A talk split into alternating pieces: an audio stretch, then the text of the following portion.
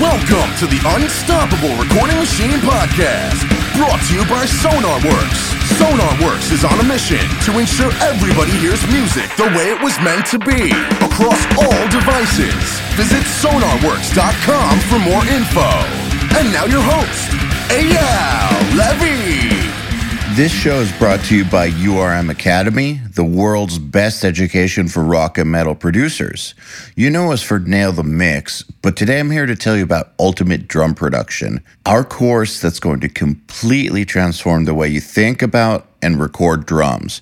You're going to be hearing a lot more about it in the coming weeks, but in the meantime, head over to ultimatedrumproduction.com to learn more. So, welcome to the Unstoppable Recording Machine podcast. I'm Eyal Levi, and as you can hear, I am in an echo chamber, but that's okay because I love all of you enough to record, even when I'm in an echo chamber.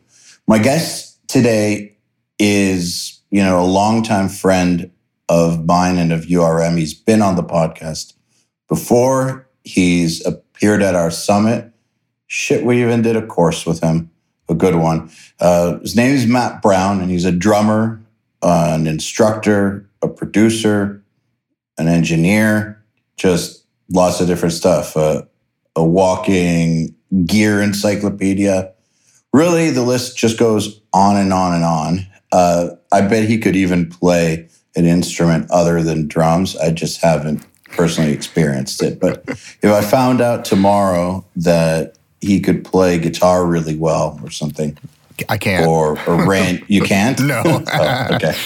Well, I found out that you were like an orchestral arranger. I just I wouldn't be surprised. Uh, yeah, um, I do kind of dabble in that a little bit. So.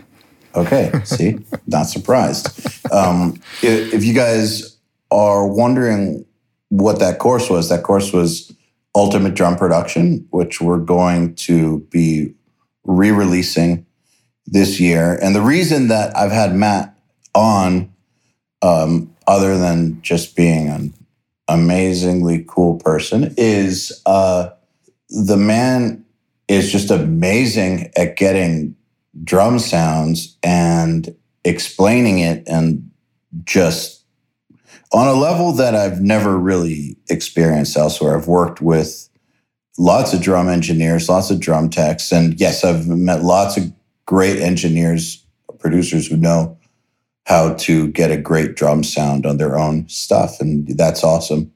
But in terms of collaborating with someone who could help my stuff sound better, never met anyone who was as capable. That's very kind. Thank you. It's it's the truth. It's the truth. As a drummer, uh, was played professionally uh, in bands like Ten Years and various other projects. But I can tell you that whenever we would do a drum session together back in the day, and we were, I was going to take the drum samples, um, you know, whether plan on using them or not, always take samples of the kit. I would always have Matt play them instead of the drummer in the band, unless the drummer in the band was like some freak like Mark Castillo or, or Kevin Talley or something, you know, someone who hits the drums with like a force of nature. Unless it's one of those people, I would just have Matt do it because when he hits the drums, they sound right. And that's actually a lot, uh, a lot more rare than you'd think. And so, not o- not only that, it wasn't just that the drums were tuned right and hit right. I've never gotten that much useful advice about the actual engineering part before or since, actually. uh, so I just figured when starting URM, we want to have Matt involved. So uh, hence, Matt has been involved. And um, welcome back to the podcast. Thanks for having me, and thank you for that uh, long but amazing intro. it was short, actually.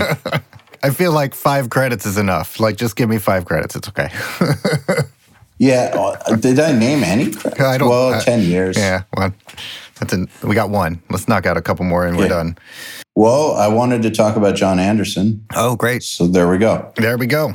So you recently, and by recently I mean in the past two years, uh, you've been working with Jon Anderson from Yes. On his new record. I have, yeah. The um, it's actually I started working officially in 2015 on the album. Um, the album that we're talking about is uh, Jon Anderson 1000 Hands, uh, and it was released at the end of March this year independently. Uh, so there's it's not streaming yet. It's you can only buy it at shows or on Jon's website, uh, which was kind of a strategic ploy to force record sales, you know, in a time that nobody sells records. But yeah, started on it in 2015. Uh, was originally just supposed to engineer, uh, clean up the original recordings, which the record originally started in in the early 90s. Uh, with Jon, co-writing with a couple friends uh, in Big Bear, and then traveling to Conway Studios and working with Alan White and Chris Squire from Yes um, to record what was supposed to be, you know, an album uh, that Jon was going to release solo. Uh, that ended up getting shelved for some reason. Uh, never, it didn't get finished. So uh, the producer of the record reached out to Jon after hearing a couple, you know, two-track stereo rough mixes and um, wanted to finish the record and you know produce it and add and you know turn it into something that would be viable in a modern in a modern world basically. And um, so he re- he reached out to Jon. Jon gave him the go ahead and I officially started in 2015 when I got the 2 inch tapes from Jon. They were shipped in. You know they had been sitting in Jon's garage for you know 20 something years. So they actually didn't even play. We I took him over to my dad's studio. He's got a, a two inch tape machine over there just to see if we could get any if we could get him to play. Um, and they did not play at all. He we put him on the reels and set him up and press play, and the tape moved about a half an inch and then stopped. So that um, that and that's unfortunate. That's what happens with you know old tapes is. Um, they develop sticky shed syndrome, which is basically the tape turns into a, a, sticky. It's very sticky and it won't play. Turns and, into fuel, basically. Yeah, basically, it resorts ki- back. Kindling. It resorts back to the the oil it was made from, type of a thing. Um, so, in order to to get the audio off of the tapes, we had to send them to be baked, which is where they actually put them in an oven for a specific at a specific temperature for a specific amount of time. And when they take them out of the oven, they get one play of that tape um, so they would that company that we uh, did that up in Nashville, uh, they transferred all the tapes that we had to uh, digital, 24-bit uh, 96k files, and that's that's when that's when I started working on it, and uh, it was it was quite a project from the beginning. It's it it most I would say most of this record was a uh, restoration project to begin with because of the condition of the tapes uh, there was some killer performances that were unfortunately mangled and uh, were uh, covered in static and noise and bleed from other channels and uh, you know just all kinds of problems uh, with some of these and some of the performances were perfectly fine uh, some of the songs were spread over two different tapes. Uh, you know, they were using uh, 48 tracks, so two 24 track machines. Um, but some of the songs were so long that they were spread over multiple tapes.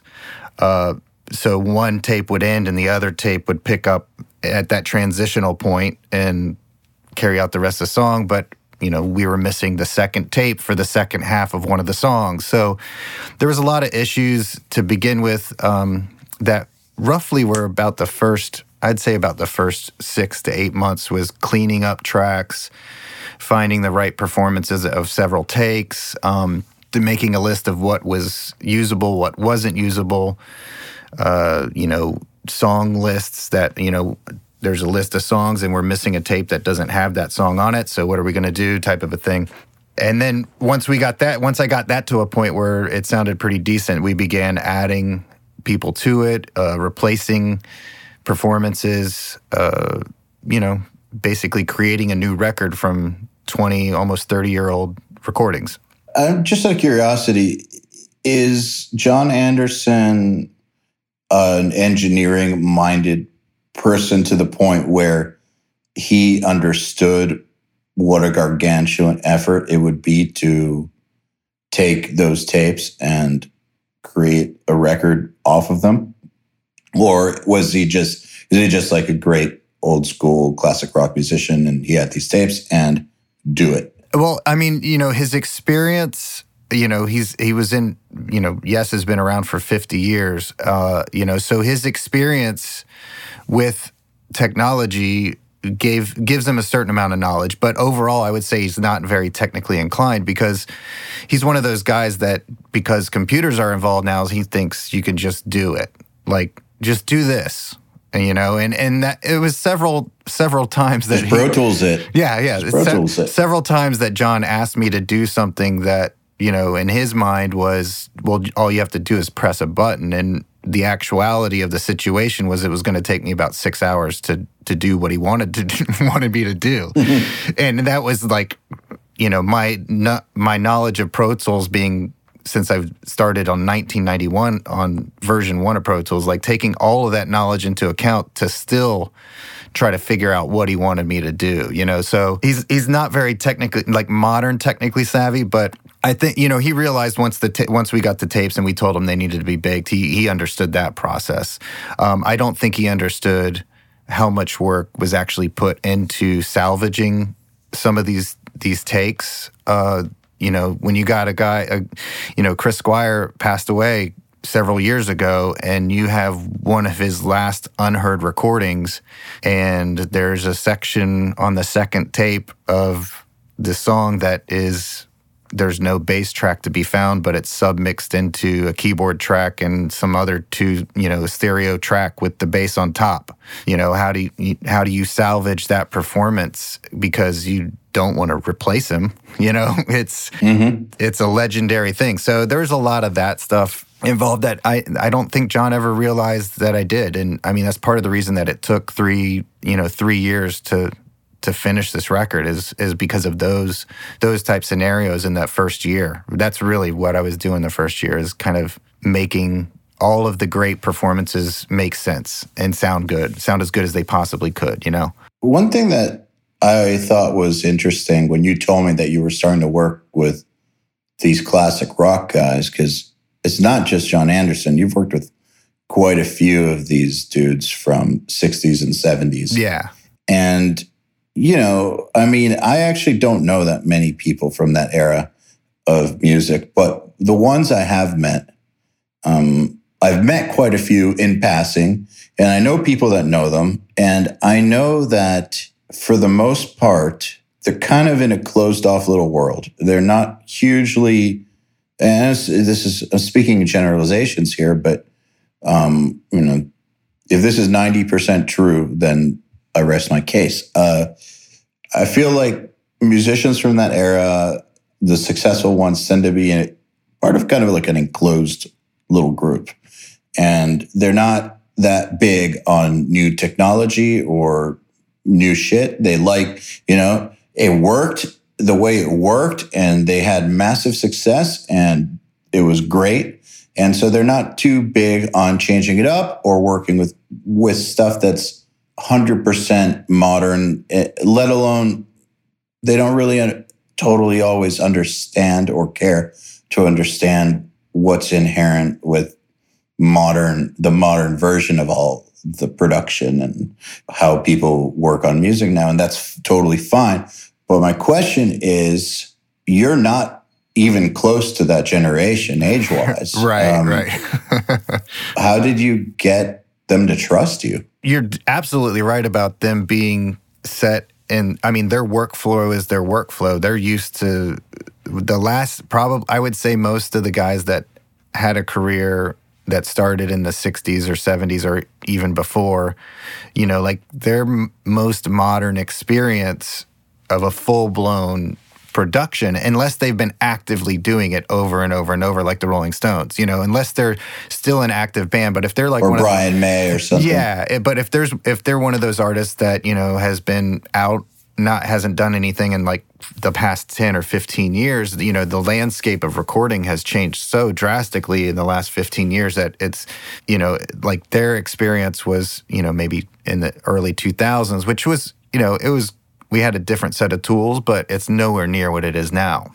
um, especially in on the you know on the hardware side of things like the the affordability and, and quality of of hardware has has just gone through the roof. So and that was back when you know if people said i don't like the way the plugins sound or plugins sound right. they had a legitimate stake to that argument right. like, or when people were saying you know when when people would talk about digital recording or you know the new technology and slam it right. they, that was it was legitimate back then because it really didn't sound nearly as good but things have come i mean you can still make arguments for taste for but sure. i don't think I, so taste you know taste is whatever taste is taste. Right. But i don't think you can actually make arguments for quality anymore. Um it just if guys like andrew Scheps and the people I've worked with on Nail the Mix who are fucking incredible are saying it doesn't matter anymore, then it doesn't matter anymore. There, I mean, the top of the line users are the ones who determine if it matters. And if they say it doesn't matter anymore, it doesn't matter. But back then it did matter. Yeah. And so if that's the last experience they had was when digital was kind of shitty, then they really don't know. Yeah, it's a it's a very hard sell. I, I think part of winning them over was being quick. Like I said on our previous podcast, like part of working with people that have done this for so long is you just got to be ready to go at all times, and it's got to be good. You know, it it's whatever they hear in their headphones has to be great from the beginning. So there's a lot of preparation to you know to to get to that level um, to where you could to where I could do the the things that they wanted quickly. Um, I did I, but I've seen it with every every older artist that I've worked with. Once I show them, you know, like, hey, that performance was great, and they're like, let me do it again. The timing was off or the pitch was off, and I, you know, do the quick edit and the quick tuning and and say no no no it's good. And by the time they're ready to play it again i can play it back corrected. You know that's like the aha the light bulb. You know so they get comfortable really quick. The downside to that is now they think anything is possible. So so now i'm you know that then i'm forced with the questions like jon would give me where he wanted this entire orchestra thing to be changed he wanted me to go in and change the notes of the real violin and and real violas and real cellos and you know not only just change the notes but change the rhythms and you know he wanted it done like immediately. And it was like well that's like 48 tracks. did you have midi? We did have midi and we would you know what i was what we would do with the orchestra stuff on this record is we would uh, program it with midi get it as good as it could be till he approved it and then we would bring in real string players to play on top of it, real horn players to play on top of it. And then I would create a blend of several MIDI libraries with the real instruments to give it the size, you know, to give it the the multiple player sound. But I mean, I, I was tracking, you know, with our violin session person, a player, I was tracking, you know, up to six takes per part on the violins that were real that were layered on top of two MIDI libraries. You know, so it was creating the sense of realness so you can hear the bows and you can hear all these, you know, inconsistencies that real players have with the perfect MIDI. But, you know, with Jon working there, we've been working with MIDI and and he approved everything and we recorded the real strings and then he wanted to change it. You know, and and honestly with this project I was I was changing and making revisions and edits to the form and changing parts and remixing up until we had the record mastered twice. So the second master happened in February and the album was released in May. I mean, sorry, the end of March. So I was making changes up until that final master in in February.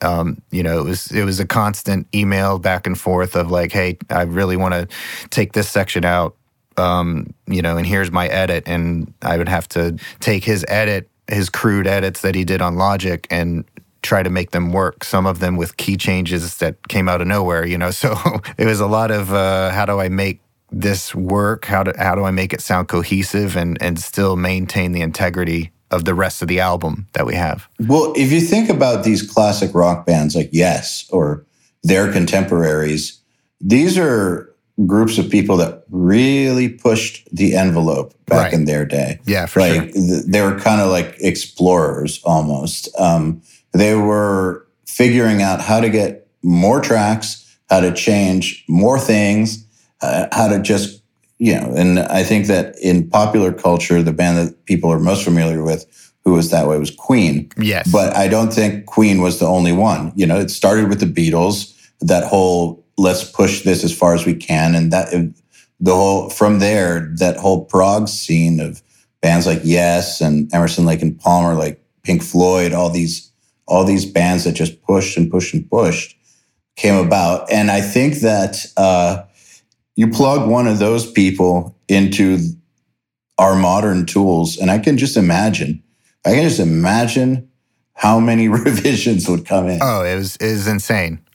I mean, I, Yeah. I I went to so I believe I spoke to you because I asked you like 2017. I was going to NAMM, I believe, and I remember I've asked you if you were going, and and you were not.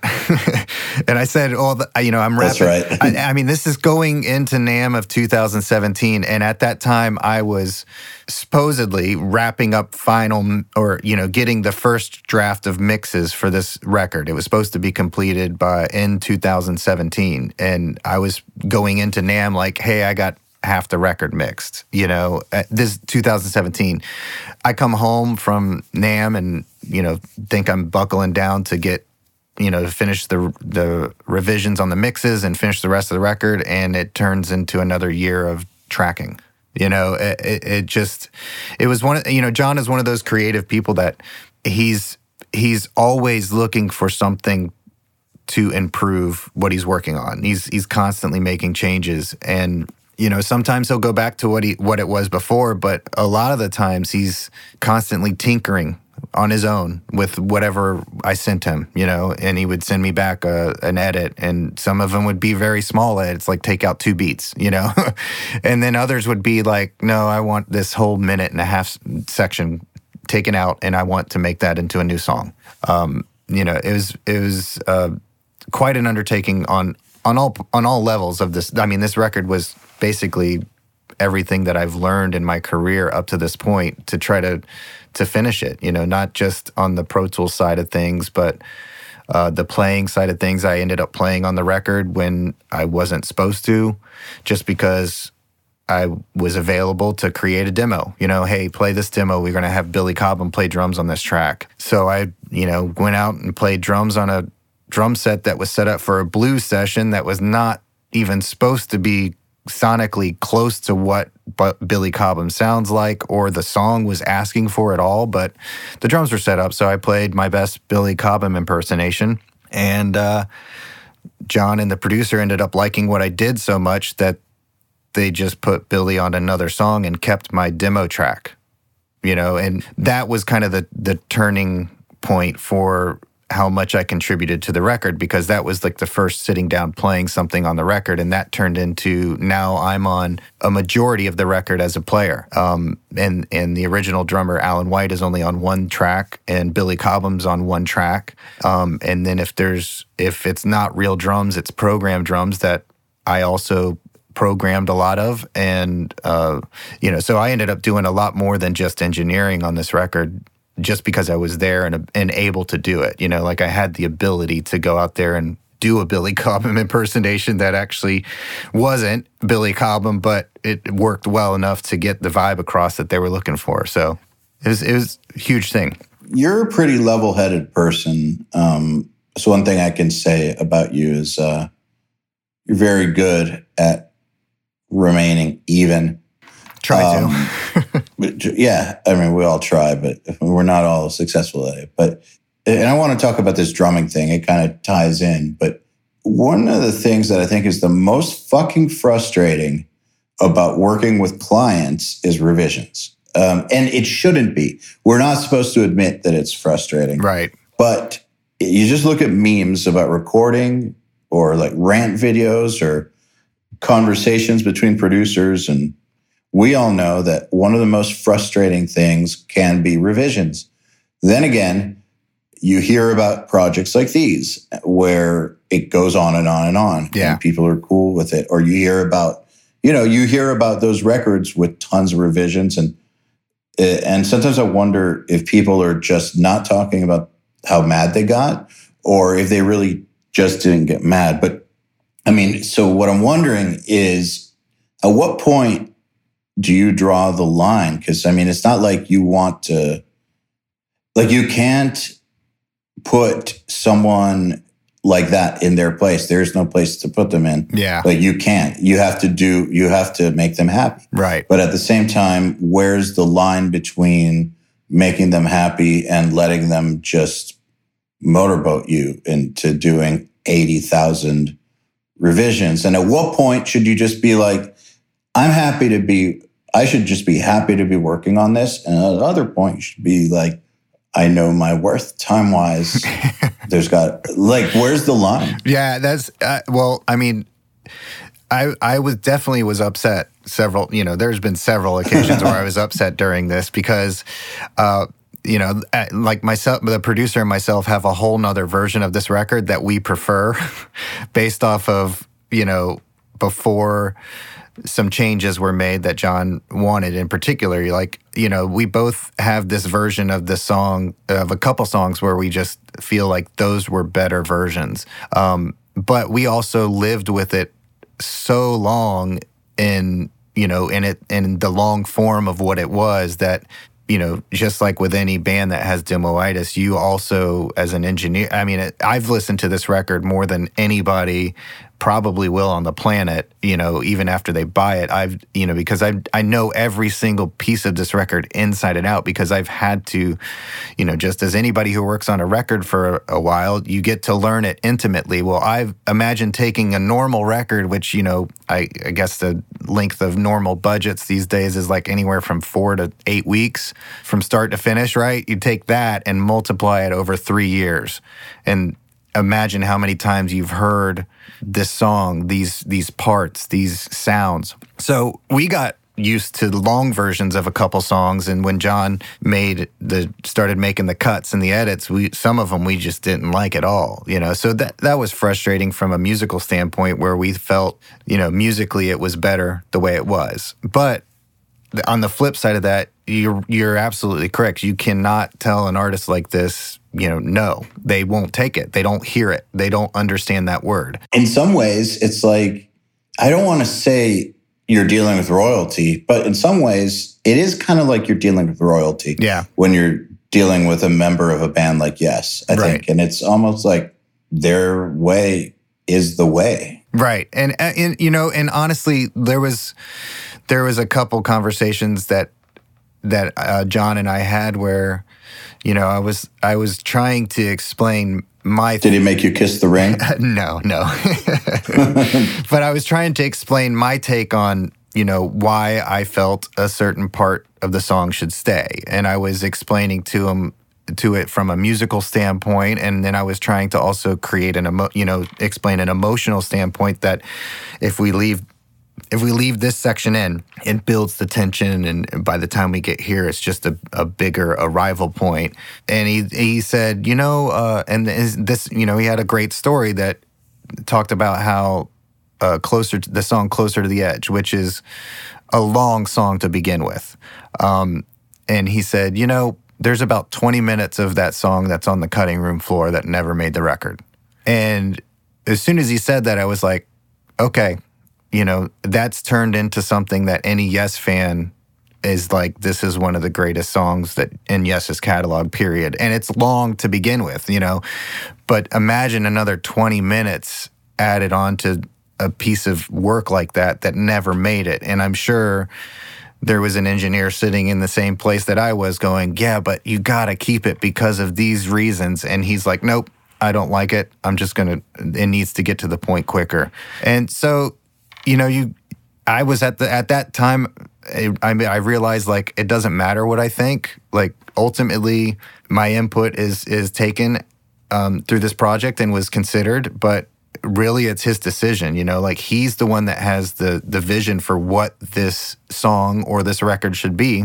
So I just got to I got to bring his vision to life. Now there was there was some stuff that he wanted done but I had to smooth it out. You know, I had to create maybe it wasn't exactly what he wanted. I had to add a couple beats here and there to make it make sense musically so it didn't feel like somebody just moved the needle across the record and you're in another song. But, uh, you know, you got I just had to let the artist be the artist. Whatever he wanted, he wanted, you know? So you just got to deliver. I mean, thank God I was paid hourly on this project because if it was, you know, otherwise it would have been it would have been a giant, really, really frustrating thing, you know. You know, actually, I don't want to get into like the details of the money or anything, obviously, but I think that that's a key point right there. I think that one of the ways that producers really dig themselves a hole uh, in these situations is in the pay structure. The pay structure that they set up doesn't allow for that many revisions. Right. And so then that's when they start to get into the scenario where they feel like they're being taken advantage of. But it the, sounds like with the pay structure you had, you know, it's like, well, maybe it's frustrating, but like you set it up to where uh, you the flexibility can be there, and you'll still you're still taken care of, Right. as opposed to when a producer is like, you know, it's fifteen hundred dollars a song, Right. the end. Yeah, and, and- I mean, well, in this in particular, I mean, this project, there's no way that this could have been done for a capped sum. Like it, the way it developed, the just the whole idea of what the project was to begin with. There's no way it could have been like, well, here's how much I'm doing the record for, and here's my budget. It, it because it exceeded that budget in year one, and we went over you know whatever the, the the budget in mind was was exceeded by the end of the first year and and this went on for another two years um, but the result the result is i mean there the the reviews that the record has gotten the, the way the record sounds the the res, the response that you know the the yes fans have to this record is is is overwhelmingly positive um, which is great you know like that's all I could ask for. As long as it sounds good and people comment how good it sounds, then that I've done my job. You know, the as far as the you know, as an engineer, I didn't produce this, so the arrangement has nothing to do with me. So whether people like the arrangements of the songs, that's you know, kind of not really my input for the most part. Um, but as long as it sounds good, and I captured the performances that resonate with people, then my job is done, you know? And so, yeah, so going into this as an hourly rate was, you know, that's the decision that I had the agreement with the producer, you know, all right, we're doing this. Well, here's my hourly rate for this, and we'll go by the hour. And, you know, whether or not my time was used effi- efficiently and effectively the whole time, that's not on me. That's the producer's job. You know, he's, he's the one that's scheduling me to come in. So I would just show up and do the work. I mean, a lot there was some frustrating like i said there w- there was some frustrating times uh, but in all all in all it was it just it was what it was you know you just got to do it. It's it's it's you know working with like i said working with the, that that caliber of artists you you just have to do what they do what they want. And whether you like it or not um it's not for it's not you're not the core audience you know? But you know what's interesting is that sometimes it's a real problem though when someone super high level gets told yes by no pun intended Yeah. gets told yes by everybody um, Oh, and yeah. then when there's an actual problem first of all they're shocked and they don't believe it because in their world nothing has ever been bad right uh, at least not since they got famous. And and they tend to, well, some of them will respect people who have the balls to tell them when something's wrong. So what I'm saying is that it's a very interesting fine line right um, because obviously, like you said, you did make the case for things that you did not agree with. At the same time, you have to do what he says because it's his band, his vision, and he's a certain person who's achieved a certain extraordinary thing. And and you know people that have, people that have achieved that level, they are not afraid to tell you that they achieved that level either. You know, and, I mean, and that's In case you forgot. in case you forgot. You know, they're the they're the person that's done everything. What have you done? You know that that's always it's always going to be there, especially when you're my in my situation where I'm working with people that I'm about you know almost half their age. You know, of course it doesn't matter what I've done. I've never done enough as as they have, you know. So they're always going to have the one up and and that's fine. You know, if that's how they want to make their point, that's how they make their point. You know, there is something to be said about uh, staying relevant and and being in touch with the modern uh, the modern soundscape, um, musical landscape, all of that stuff. You know, and that's something that you know, as a 43 year old, I'm still struggling to stay on top of the the the newest and most current sounds and and trends. And I force myself to listen to a lot of garbage music, but the takeaway is like, okay, this is how I stay on top of what's happening. You know, I might not like it, but at least I know how to get the sounds and I know when something sounds modern or not. Um, you know, so it's when you're ha- when you have somebody who's accomplished a lot telling you, you know, well, my decisions made led to this, you know. I mean, you can't argue with it. You just kind of you got to say okay, you know, just got to say okay. And, and you know, like I said before, like there's a couple couple things that I had to, you know, just calmly say this is going to take me some time. I'll get it done. Don't worry. I'll do exactly what you want me to do, but I can't just make it happen now this is going to take uh, you know four to six hours or this is going to take a couple days for me to to really make this work but i'll get it done. You know it's uh, approaching you know approaching the artist with that uh, bedside manner so so to speak to make them comfortable to let them know that you hear them you're going to get what they need to get done. It just I, it's impossible for me to do it that quickly.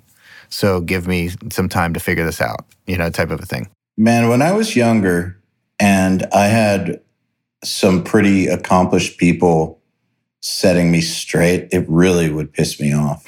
um, but like it would, I I'd get so angry about it when I was talking to one of my dad's friends. Um, when so my dad's friends were like some of the best musicians on the planet, or corporate leaders because mm-hmm. the people that fund orchestras are corporate leaders. Right. Like in, in Atlanta, so you've got Delta, you got Home Depot, you got Coke, etc. So let's just say that his friends were all sharks. Yeah. Um, whether they were musically sharks or business sharks. And so, you know, talking about what I wanted to do in the future, I would often get told the truth, I guess. And yeah. it would piss me off so much. I get so mad at them. And I, I don't know if it was a good thing or a bad thing because now I do realize that a lot of the times they were right. They were absolutely right.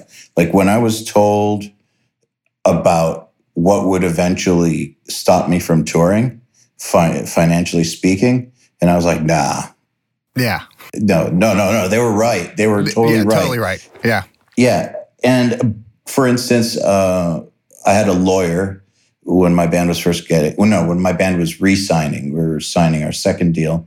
Uh, Ian Friedman, RIP, but uh, he um, was like, "Don't take this deal." Uh, not Roadrunner. It was after that. He was saying, "Don't take this deal. This and this and this is why it's a terrible deal. Your band will not survive." And I got that same feeling of like, "Fuck you for, you know, fuck you. I won't do what you told me." Basically, right. And he was right. However, I've had plenty of times also where people get that way and they're wrong. They're totally wrong. Mm-hmm. So I still don't understand what's right and what's wrong. So like when these older dudes, you know, are like, I did this and that. In some ways, they are right. They did do this and that. And fuck yeah, let's, you know, they've got quite some wisdom. At the same, the same time, though, just because they did X doesn't mean they understand why. Yeah, exactly. Like, th- there's no core. There's no actual correlation between um, so what someone accomplished. Uh, like, there's no actual link. It doesn't just because you accomplished something at in one period of time doesn't mean that you understand everything about the current time. And it just because you accomplished things at one point in time doesn't mean that you're suddenly a psychic. Like you weren't a psychic then, you're not a psychic now. You still can't tell the future. Right.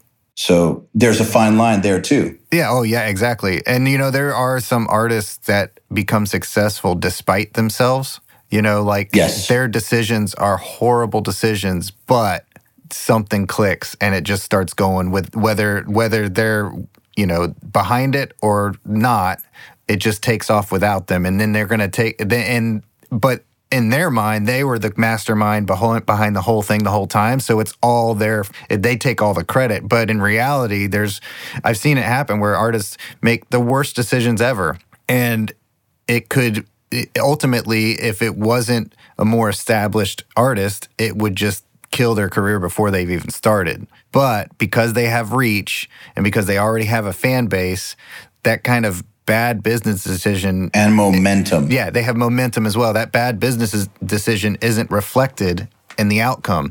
Now, what would reflect the outcome is if instead of making that poor decision, they were to follow the advice of, of a younger person who knows the landscape of the current music world, you know, and how to market and how to uh, you know, get the idea and the name and the brand and all of those things cohesive into the marketplace together. That's where you that's the only place you would see a difference. Like otherwise there's no they don't know, you know, until they see major success based off of something that they weren't doing, there's no way for them to know because the train keeps going, you know. So as long as the train doesn't stop, there everything's great and they think they know exactly everything that's going on. But in reality, it's like you're running on coal, you're running on a coal train when you could be running a supersonic, you know, train, uh, you know, around the world on electric power with no exhaust. You know, like you could be on this upper level if you were to take the advice of somebody who knows the current climate. You know, that's neither here nor there. It's not applicable to Jon, but it's I I have seen it, and it's that's kind of where the the ego gets in the way of really of the business. If you're like most producers, you're dialing in drum sounds the old fashioned way by trial and error, swapping out drums, heads, and mics until you finally find something that works, oftentimes for several exhausting and tedious days. Sounds familiar, right? And I guess I could be exaggerating by saying finding something that works. Sometimes you're just plinking around forever and never find anything that works. But you know what? It does not have to be painful. Ultimate Drum Production is our course that teaches you the scientific method for dialing in the perfect drum sound on the very first try. That's correct, the first try. It explains in extreme detail the sonic character of every single component of drum sound with exhaustive profiles of every kind of drum head, shell material, bearing edge, and hoop, as well as ridiculously detailed tutorials on mic selection, placement, and room choice. And when you understand drum tone at such a fundamental, insanely deep level, it's like having a set of tone Legos that you can use to easily build the sound you hear in your head. You don't need to guess and check. You just assemble the building blocks however you want. To find out more and get access to this incredible course, head over to ultimatedrumproduction.com and we'll see you in class. The problem, though, is that in order to be a great artist, you kind of need to have that kind of confidence too. You need to have the confidence to chat.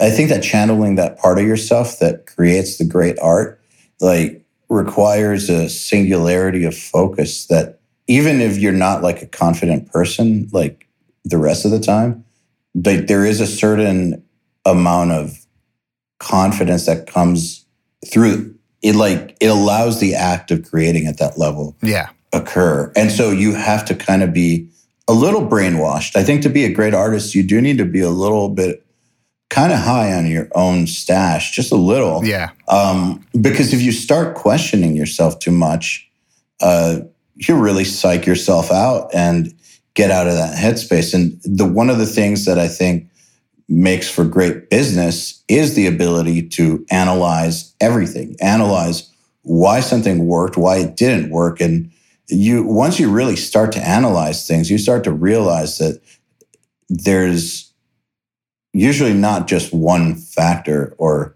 one person. Um, and, and that can be tough. Yeah. When you need that kind of ego to, to deliver art or sports performances or something on that level. Yeah. So it's it's hard. You know, like uh, the podcast with Susan Susan Rogers, which what an amazing podcast that was. Oh yeah, that was great. But she, you know, she started talking about delusion, and it's like there, yeah, you have to have the skills to back up the ego basically. And i think that's where true success lies is a combination of ego drive and and skill and ability. Like if you have those three things that are on board and close and moving in the same direction then you will be successful you know? And and i would say ability maybe can lag behind drive you know a little bit. But if you go too far where the ability isn't there then then that's where delusion lies is that lack of ability combined with ego and drive you know like that's delusion to me. That's the ultimate definition of delusion.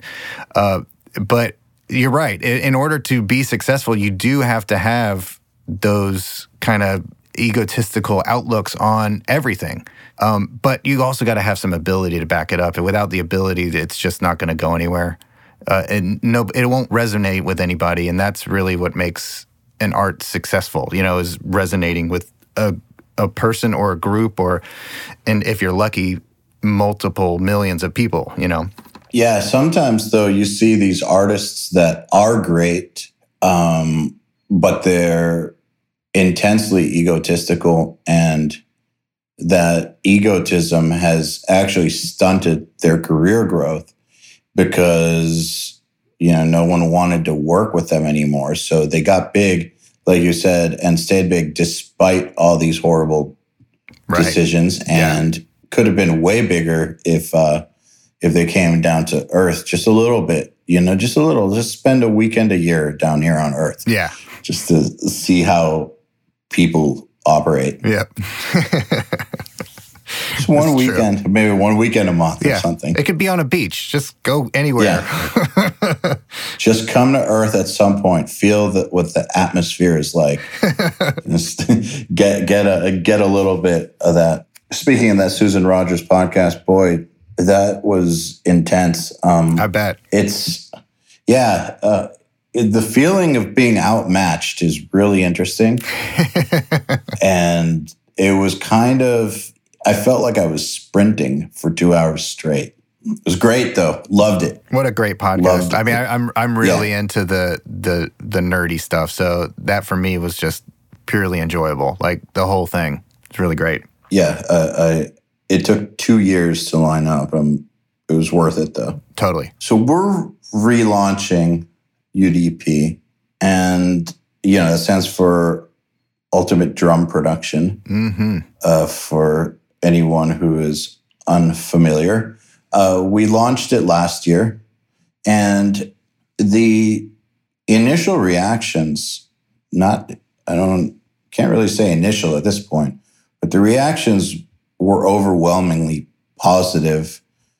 So much that it's kind of hard to think about topping it. And I mean, in some ways, it's not really about topping. It's just about relaunching because um, if you missed it the first time, it's not like the info is no longer relevant. The right. info is just as relevant. However, um, there there are a few updates, and you talk a little bit about how some of the feedback or what you learned since then uh, influenced what you wanted to add. Sure. I, I mean, most of the feedback was, you know, I mean, I would say overwhelmingly, the, overwhelmingly the feedback was like, I, you know, I think you nailed it. I don't know if I could add anything to it, but those, uh, uh, there were there were several suggestions for um, uh, some more uh, placement and microphone shootouts. So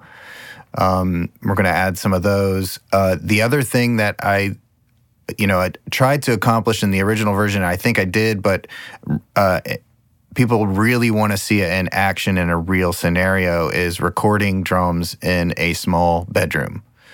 So that is going to be one of the additions that's coming. And with that addition, I'm not on, not only going to address, you know, the drums aspect and the microphone aspect and the typical recording stuff, but I'm also going to address some acoustic issues uh, to help make a small room sound better depending on what genre and style of, of music you're going for. Uh, that oh, that was the overwhelmingly the number one suggestion. People, you know, even though I did a small room scenario in my studio in UDP, um, people wanted to see a, a real life you know a real life situation of what how do i make this bedroom sound good for recording drums so i'm going to take my uh, bedroom that is my home studio. I'm going to rip everything out of it, and we're going to start from scratch. And uh, that'll be one of the updates is recording drums in my my uh, bedroom in my house, which is uh, my studio room right now. So that's that that to me is going to be pretty exciting and challenging. And I think within that, I'm going to throw in a couple curveballs that um, that I have learned in the process of making UDP as well as the experimentation over the past year that I've been doing. Cuz every time I'm recording drums I'm I'm experimenting. Even if it's like okay I need to set these these drums up and get this knocked out pretty quick I'm still constantly throwing a mic in a different position or trying a different mic in a position that I had never used it or maybe wasn't intended to use for uh, you know a combination of of using uh, samples with while tracking that you know like there's certain things that i've been experimenting with over the past year. So i'm going to throw those in with the uh, bedroom drums.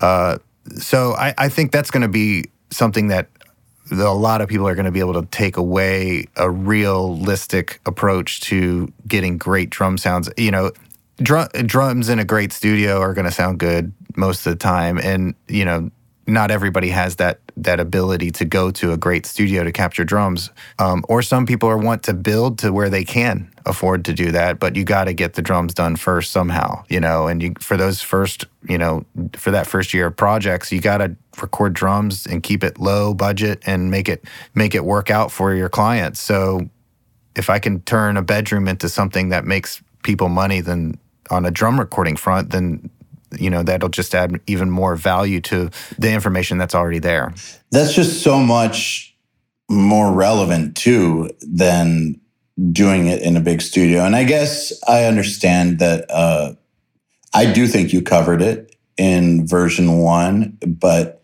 i guess people want to see the real thing like really do it in a crappy situation rather than simulate a crappy situation. Right. Or or not necessarily crappy. Actually, I think that's a bad choice of word. Simulate a less than ideal situation because it doesn't have to be crappy. Yeah, exactly. I, I mean, and you know, the, I think everybody will be pleasantly surprised at how not crappy, how not crappy it, it is right from the beginning. Um, what we did in round one of UDP was a simulation of a small room, but also stylistically chose a genre to work in that doesn't necessarily need big, big and bombastic drum sounds, you know? So I was playing to the fact that the genre of music that I chose to record these small bedroom sound or the small room sound was appropriate for the genre. So what I'm going to do with this version that's going to change it up a little bit is is record drums for something that demands a larger, more impactful drum sound and show everybody, you know, how to get the drums sounding good in the room itself, um, how to get the room sounding good, but also some tricks to make the drums sound bigger without having to have a big space, you know, like using some techniques that I've discovered over over the like I said over the past year that kind of help beef up what I already was doing. Um, those of you that attended the summit uh, in 2018 saw a, a, very quick demonstration of what I had been messing with, with the idea of isolating the drums from the room, creating um, a bridge between some room samples and the acoustic kit to make it glue together so it doesn't sound like samples. So the Summit attendees got a very quick glimpse at that. With this, I'm going to go into that with with more detail um, and really explain the process behind setting it all up and making sure that when the by the time the drummer gets there and puts his headphones on and hits the drums for the first time he's just like holy crap how did you do this i've seen this happen and i've seen it happen with experienced drummers like i, I did a session with uh, will hunt for a george lynch project and you know, I've known Will. Will is the drummer for Evanescence, and he was in Tommy Lee's band for a while. And you know, the guy's a monster. He's played with a lot of really heavy rock, you know, superstars. Um, and so when Will came in, you know, it was my, I, even though I'd known him for years, it was my first time working with him at this capacity where I'm engineering and drum teching and he's, you know, playing drums. So my goal with that project was to just floor him, you know, like the respect was already there. We were friends. We I'd seen him, you know, play. He had seen me play. You know, we knew each other around town before we met. Like all of that stuff was there. The respect was there. I wasn't trying to earn his respect. I was just trying to make him as comfortable as he could be. And I wanted to see him walk away from that session, you know, with his head held high and, and wanting to come back and work with me again. And, and so I was using some of these techniques of, of incorporating samples while tracking, which you know, I know some people do that all the time with the kick drums, but I, you know, I wasn't doing that. I'm just using room samples to supplement what I'm already what with my actual rooms, mics and and everything else, just to make it feel better for the drummer and finding a way to blend those together to where they really work. Um, and, and, you know, in in in that experimentation to find that, I I found that you don't need a, a large drum room. Really, you don't need it as long as you have some some good samples that you like using that you really know how they work with the drums that you have they should work really well those are big ifs though yes that that is the key is is finding is finding the stuff that works together you know it's not just you know let me throw on this room sound from uh, trigger you know well if those drums don't sound anything like your drums then it's definitely going to be separated. It's not going to it's not going to sound the same. But if you're able to find samples that work with your drums or in my case if you're able to take samples of your drums in a larger environment then you have this this uh, DNA that's shared you know between the sample and the acoustic drums in whatever environment. So that it helps glue it all together a little bit more. It really is astonishing from a player's standpoint when you're in sitting there with the headphones on and you hit the kick drum and it just comes back at you you know not only does it sound good with the close mics but you get this extra bit of room sound that it just makes you feel like you're destroying the building when you hit the kick drum. I mean it, it really psychologically does something to the player and makes them play better. You know it makes them feel like they have more control over their dynamics. It makes them feel like the sound that they're getting is huge you know? So it, it, it really does change the way that the drummer the drummer plays. And there's, you know, and so that's one aspect of what we're revising. And um, another aspect I'm toying around with, with adding possibly later, is a series of uh, quick technical, you know, teach the drummer type scenarios. How do I get the drums to sound good? The techniques that a drummer will need to to sound better. So those are going to be little little videos that I'm working on that'll be added later uh, later on down the line uh, because that's that was yet another request is you know how what can I do to make the drummer sound better from a technical standpoint of his playing ability. Um, that's a big one. That's a huge one, and you know we, when we when you first came to me about this course, I I intentionally steer, steered away from the technical side of playing drums because that that's a whole nother thing to all in itself. You know that besides, you know, if you look at recording drums, yes, the player is a huge deal, but I wanted to focus on the other side of it because a lot of people, they, they a, a lot of stuff that I had seen, like educational content about recording drums, you had a great player in a great room right off the get go, you know? And so there wasn't much ex- explanation to the, the the microphone side. It was more focused on the player in the room, and I wanted to take it and go beyond the take the player in the room and say, okay, these are a given right now, but here's why this sounds good from the from the the microphone on. Um, and now I'm looking at it and looking at the chords and saying, you know, that's a lot of information that I missed out on how to hit the drum and make it sound good as possible. You know, what tips can you give a drummer to make the drums sound better? Um, I touched a little bit on it in the course, but I, you know, like I said, I stayed away from going into the technical side, and and that technical side of a playing a playing ability is, I think, something that needs to be addressed, just like. Uh, Andrew Wade has done in UGP with the the picks with the pick selections and the and the the picking tech the technique stuff that he goes to and, and into in the course which changes the sound of the guitar. It's the same thing with the drums and and i realize that needs to be addressed. It, all the way from like posture not not just picks like yeah.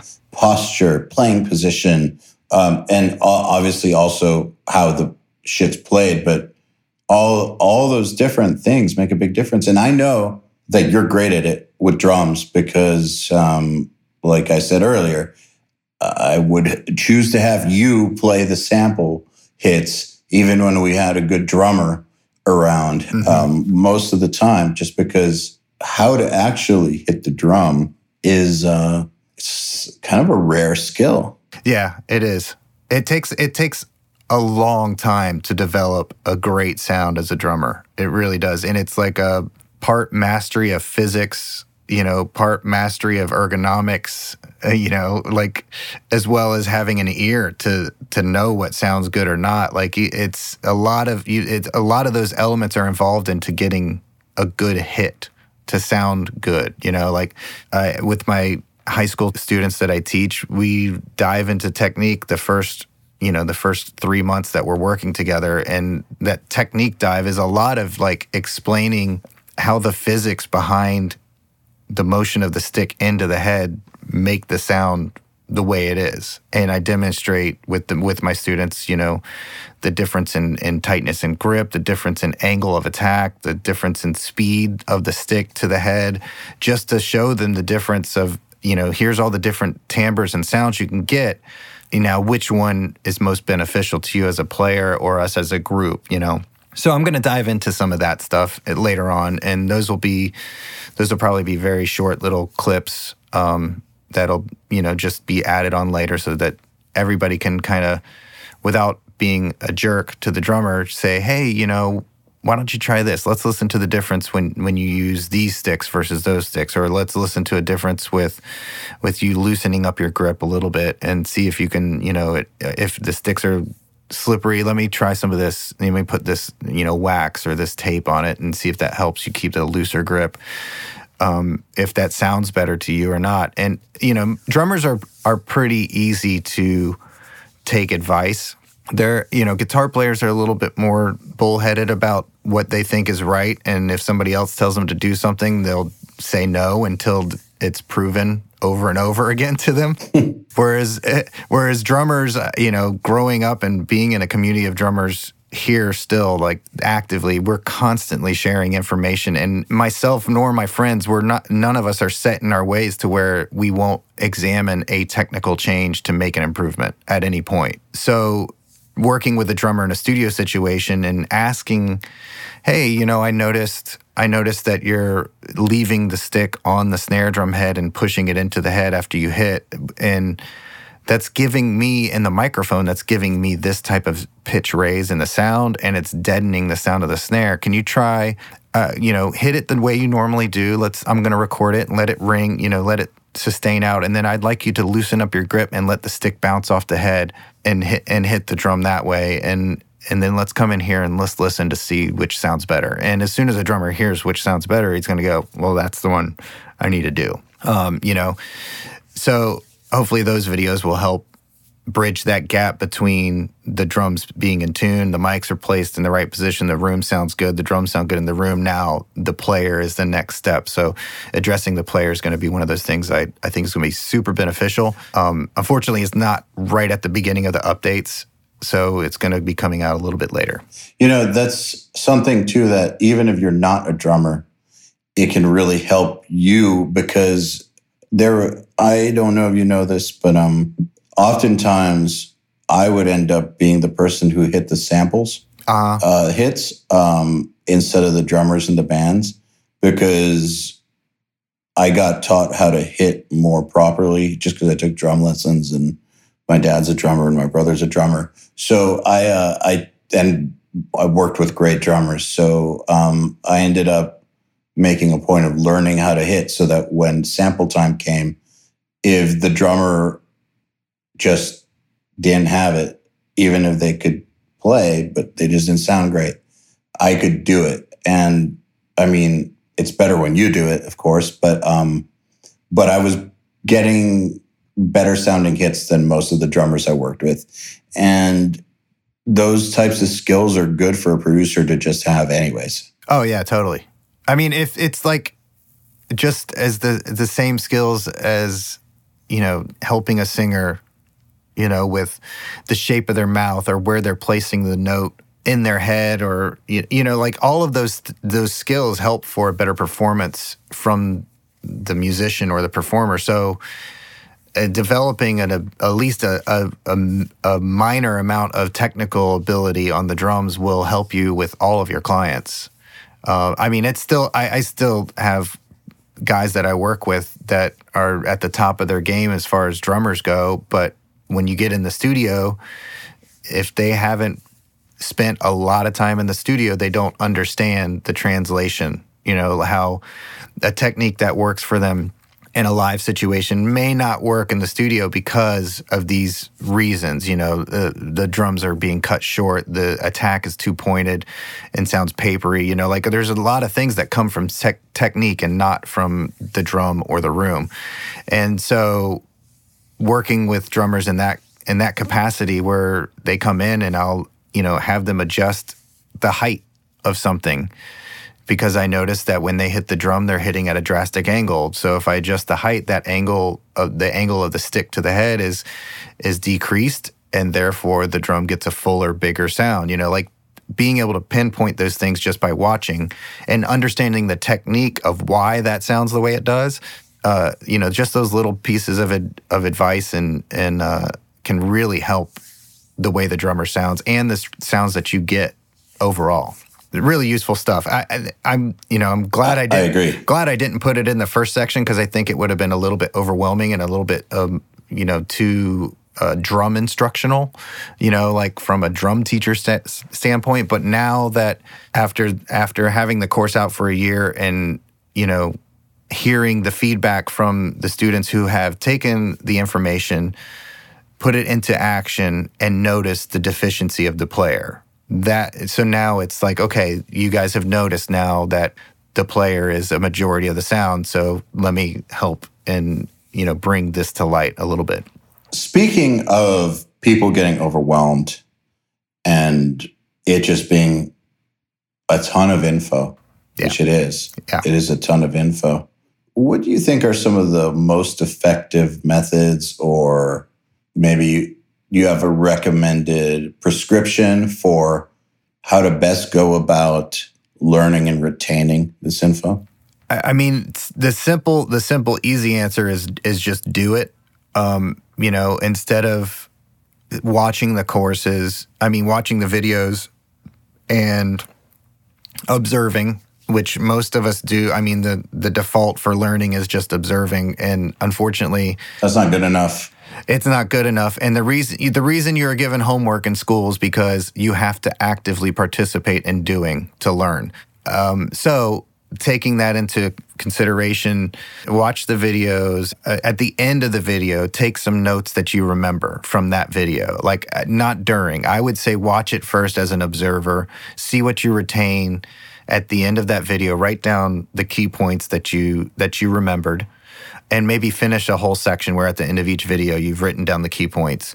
Then go back and actively watch and participate the second time by taking notes down compared to the first set of notes that you took, which were just the key points that you remembered. Like take notes every time you think something's going to be super important. Um, so you're watching and writing notes, and then do whatever's in that section. You know, at the at after the second watch, participate in whatever that section is. Now, in the anatomy section, which is the first part that, to actively participate, that would be if you have drums, take the drums apart and look at how they're made, what they're made of, what type of bear, identify your bearing edge, identify your hoops. Like just take account of what you have. Um, and write that and, and, write it all down. Make make a little note that comes with a uh, there's a Google spreadsheet that uh, a drum identifier sheet, and you know use that. Write down what drums you have, what bearing edges they had, what wood you think they're made of, or research and find out what wood they're made of, the number of lugs, the hoop type, the suspension or tom mount, what type of mount does it have, the you know the diameter, the depth, all of those, all of that information without heads is super important to way to the way the drums sound. So, you know, two two active, you know, a observational watch with notes, an active watch with notes, and then participating in each section.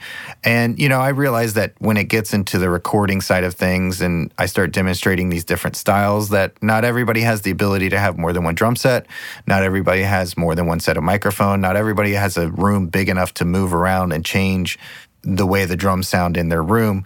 But each section can have a different technique, if not based off of head selection alone you know? So watch observe actively watch take notes and then do. That's the easiest way to learn. And consistently repeating the doing process is how you get better is how you get faster it's how you get more intuitive more than anything. And i think what separates i think what separates how i record drums and and set up drums and you know all of that process is my is the intu is the intuition of knowing every piece of gear that i have extremely well. Like I know all of my drums intimately. I know all of my microphones intimately. I know all of my preamps intimately to the point I know my room intimately. So where if somebody sends me a recording of what they want their drums to sound like, I know where to put them in the room. I know which drums to use, which head configuration, you know, what mics I'm going to use, which placement, what tuning scheme, all that stuff so that literally anybody can come in adjust the drums to however they want to play them. I can put the mics in place. We can get gain, the gain structure set up, and it's done. And that's it. You know, and and a lot of I'm sure my the students have have seen that with their own with their own progress. They've seen that happen. But I mean, for me, it's still the the most fun is to have a drummer come in that I've never worked with before and the kit's almost set up. They move things around, and then as soon as they hear him back through the speakers the first time, which is literally probably 20 minutes after they walked in the door, they're just blown away, and we can immediately start recording like right away. As opposed to three days later? As opposed to days, yeah. As opposed to days la- later trying to chase the sound you know and there's nothing wrong with taking the time. I, i'm not saying that that's the wrong that taking time to do things is wrong. Well you did take the time. You just yeah. took the time at a different right, time. Right. Yeah exactly. I, I didn't take the time during the session. I took the time years in the making to get there you know? Uh, and, and i mean i can't say this enough. Knowing what you're working with is the biggest part of getting faster at getting drum sounds. You have to know your gear, period. Um, and I'm, you know, experimenting with different mics is is always cool, but hopefully you've you've gotten to know what you what you're working with well enough to where when you do change something out, you immediately see or hear what that change is doing to everything and to the point where you can make an, a quick judgment just upon a couple hits of whether or not that microphone change from an SM57 to an Audix i5 is going to work for the project that you're on or for the sound that you're trying to get, you know, because every microphone has their own their own, its own EQ and and knowing what those EQs are based off of what you have is is a very it's a very good starting point and I mean, I'm I'm all about efficiency when it comes to this stuff. Like I want I want it to be done so I can have fun on the mixing side of things, you know. I don't want to take my time getting the sounds to begin with. I'd rather just have it sound great as soon as possible so I can keep the artist engaged, keep the energy level up, and then when they're done, then I can have my fun, you know, on the on the mixing side. And I know that as an as a musician, when I've gone to record with great producers, and within the first few minutes, you start hearing sounds and they sound amazing. It's just a great feeling. It's like, all right, this is legit. Yeah, it's a, a, confirmation that you made the right decision working with this person. You know, it's like, yes, my money is on the line. And I feel the same way. If I go to work with a business, uh, you know, and I'm I know of their work, but I've never worked with them. I'm always apprehensive of how the work gets done. You know, uh, like for example, getting my car worked on or my truck worked on. You know, like going into any mechanic, I'm extremely apprehensive about them working on my vehicle, regardless of whether their track record is good, because I don't know if they're going to treat me the same way that they treated everybody else. I don't know if the results are going to be the same. Um, so, you know, because I'm paying for this, I want to be confident right from the beginning. And, and I feel like your clients should that should be they should be confident going in because you because of your uh, your track record and and your uh, portfolio. You know that should give them enough confidence to book with you. But once they book with you, you have to give them more confidence that they've made the right decision, or else they're going to leave there at the end of the first day, you know, tied into finishing the project with you and not super excited, which means their performances are not going to be the best. And which means that the overall product is going to suffer. And the last thing you want is for that that project, that band, that person, that artist, whoever you're working with, to leave the studio and have something negative to say about you. That travels, the word of mouth travels faster than anything else. It is really fast because people just love to gossip. Yep. Especially now. Especially now. yeah. Oh, oh, well, it's not that they love to gossip more now, it's that they're able to at the speed of an internet connection yep. now. Yep. You don't need a carrier pigeon to gossip. Or a raven. or a raven, yeah. That's right. Well, that ain't happening anymore. Uh, that's over. Um, so spectacularly over. So speaking of the results and you know what happens after you record, have you seen any of the I guess results or evolution or I guess have you gotten that in terms of feedback from any of the people who took the course just you know their progress Do you have any info on how they've done. I personally have seen a lot of people who have said that they're getting the best drum tones of their life and all good stuff. Oh, yeah. Yeah. I, I mean, in the group, everybody, you know, the private Facebook group that we have for the course, um, everybody shares their recordings, their their photos, their videos, all of that stuff. And you know the impact there to me was was like great it's doing what it should be doing like people are are getting ahead the real surprise to me and it and it shouldn't have been a surprise but it it's still it's like so humbling and i mean it's the whole reason i got into to teaching people to begin with um, is just that reward of of hearing how great things are going i've had i had at the summit last year um, I had several people, several students that come up to me and just say that my course helped change their their career.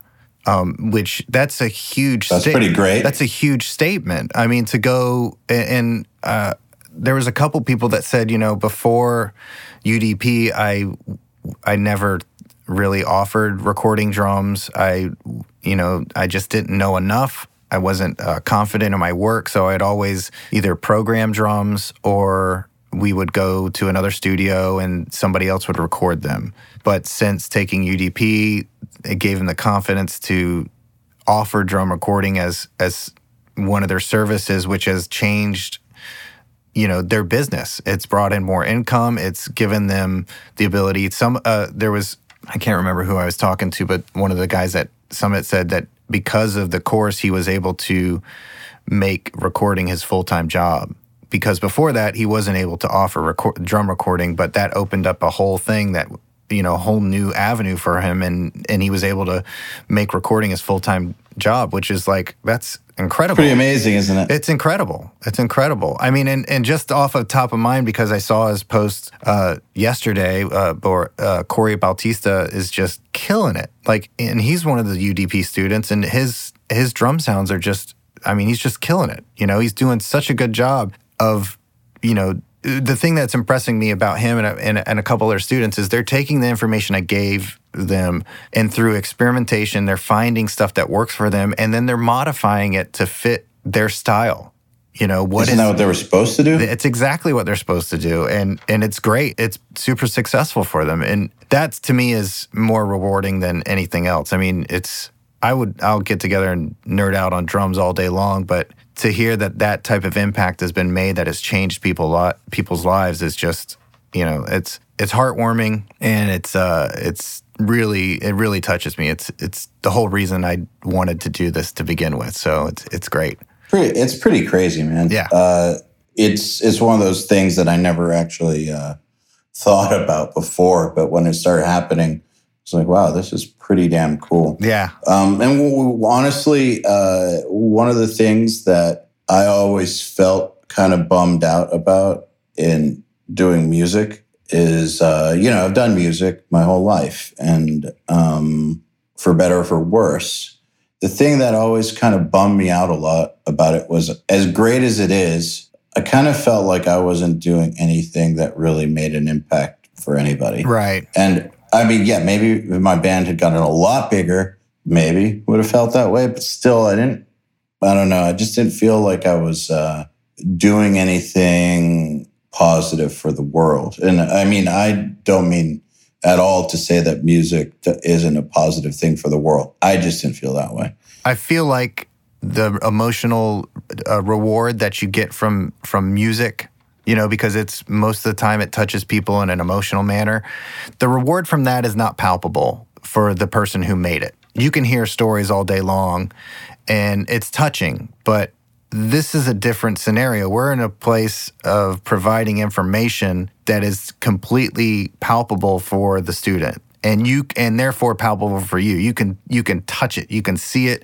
You, you know they they can tell you about it, and it's the same result as as an emotional uh, response, but there's an actual physical thing that's happening where they're getting money for something that you helped them learn they could do.